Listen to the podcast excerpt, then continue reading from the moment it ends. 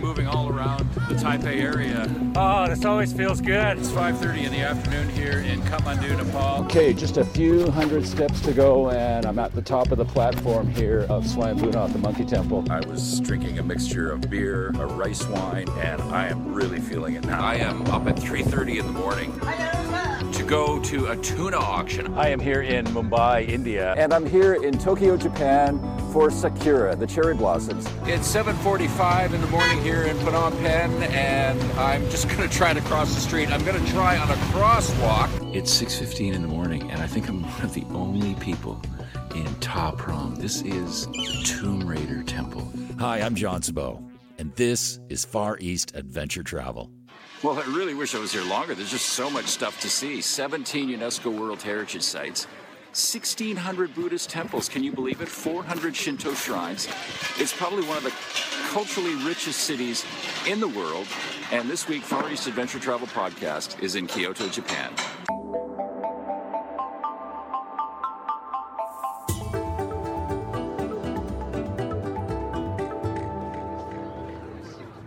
Kyoto is located in the central part of Honshu Island, Japan, and was the imperial capital of the country for over 1,000 years. It is also known as the City of 10,000 Shrines. It is an absolute must-see on a visit to Japan. Because there are so many sites, I met my expat friend Niall Gibson, who is a guide and travel specialist living in Kyoto, to get an expert opinion on what to see in a short time. Well, Kyoto is considered like the Rome of Japan because it has so much rich history. It was the capital for over 1,000 years, and also it was one of few cities to survive the terrible bombings in World War II. So that, and also connected to the fact that a lot of the head temples of all the different Buddhist sects are, and the shrines of the Shinto shrines are all over the city. So it's considered one of the most blessed cities in the world as well.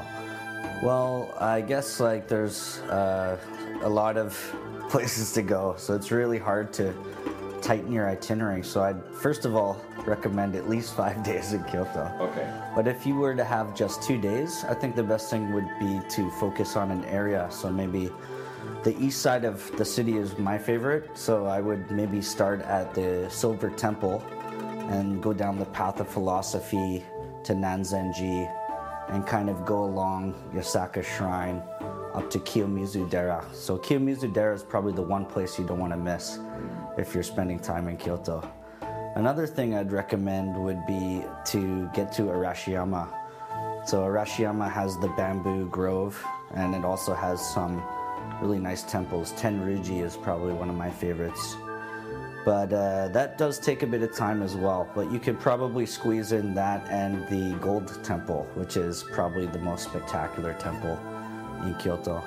That said, some of these really great, amazing temples are nice to go to, but quite crowded. So if you're not a big fan of crowds, I would say just get on a bicycle and go where you're, follow your nose and find some really You're cool little places. You're bound to bump into something here because there's 1,600 Buddhist temples here, right? Yeah. 400 Shinto shrines. Exactly.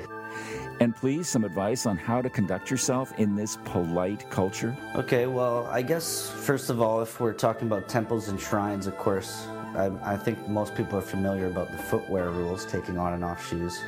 But you also have to be careful not where the little step goes up, to make sure you take your shoes off before you step onto that little step.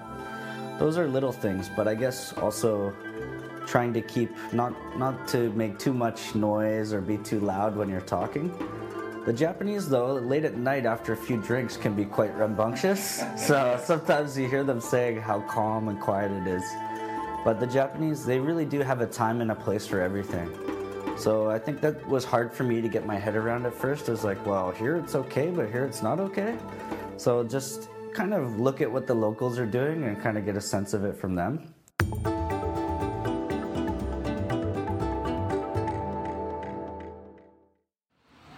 I first set off on foot near the Yasaka Shrine to get a feel for the city. Wait a minute, what the hell is this? Hari Krishnas in Kyoto? Well, it's an international city, so anything is possible, but not my idea of traditional Japanese culture. So I moved on to the Heian Shrine. It is a top-ranked shrine by the Association of Shinto Shrines. Heian dates back to 1895, a relatively short history compared to other important temples and shrines in Japan. Outside the shrine on a busy road in Kyoto sits its Torii Gate, one of the largest in Japan. Built in 1929, it's over 24 meters high. A Torii Gate symbolizes the transition from the profane to the sacred. The orange, green, and white buildings inside are meant to be replicas of the old Kyoto Imperial Palace. The Heian Shrine's gardens are some of the most impressive in all of Japan. If your timing is good, you'll see a stunning display of cherry blossoms in the spring. If your timing is good. I'm in the Heian Shrine right now here in Kyoto, and I'm here for cherry blossom season for Sakura, but there's not much in the way of blooms yet. There's just a little. And this is supposed to be the best place in Japan to see the cherry blossoms. No matter what time of year, taking a stroll through the gardens is a true Zen experience. And hey, you can even step over these stones, the same ones Scarlett Johansson hopped over in Lost in Translation. I left the Heian Shrine totally refreshed from my walk through the gardens and headed back to Gion to take a walk through this traditional neighborhood where I've been told real geishas can be seen. Actually, the correct term or name for a geisha in Kyoto is geiko, and an apprentice is called a maiko. But my best sighting was just the many tourists who come and dress up in traditional kimonos and walk around and pose for pictures.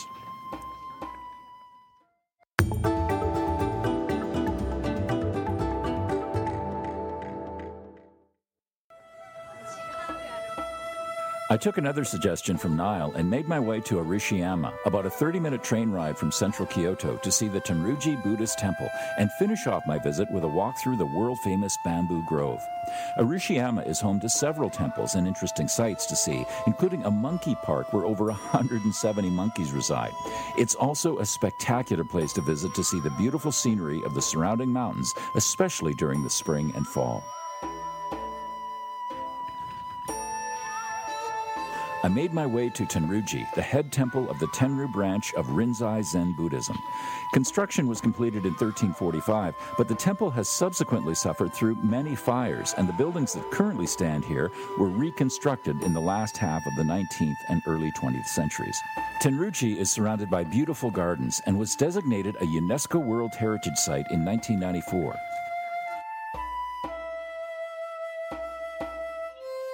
Its north gate is the entrance to the famous bamboo grove.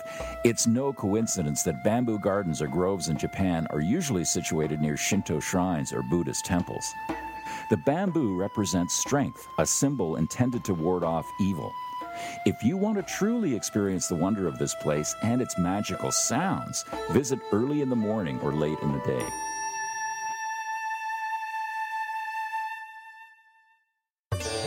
That's it for this week's Far East Adventure Travel Podcast. Don't forget to like the Far East Adventure Travel page on Facebook. And for more inspiration, subscribe to Far East Adventure Travel Magazine on iTunes or visit fareastadventuretravel.com. Until next time, this is John Saboe. Safe travels and namaste.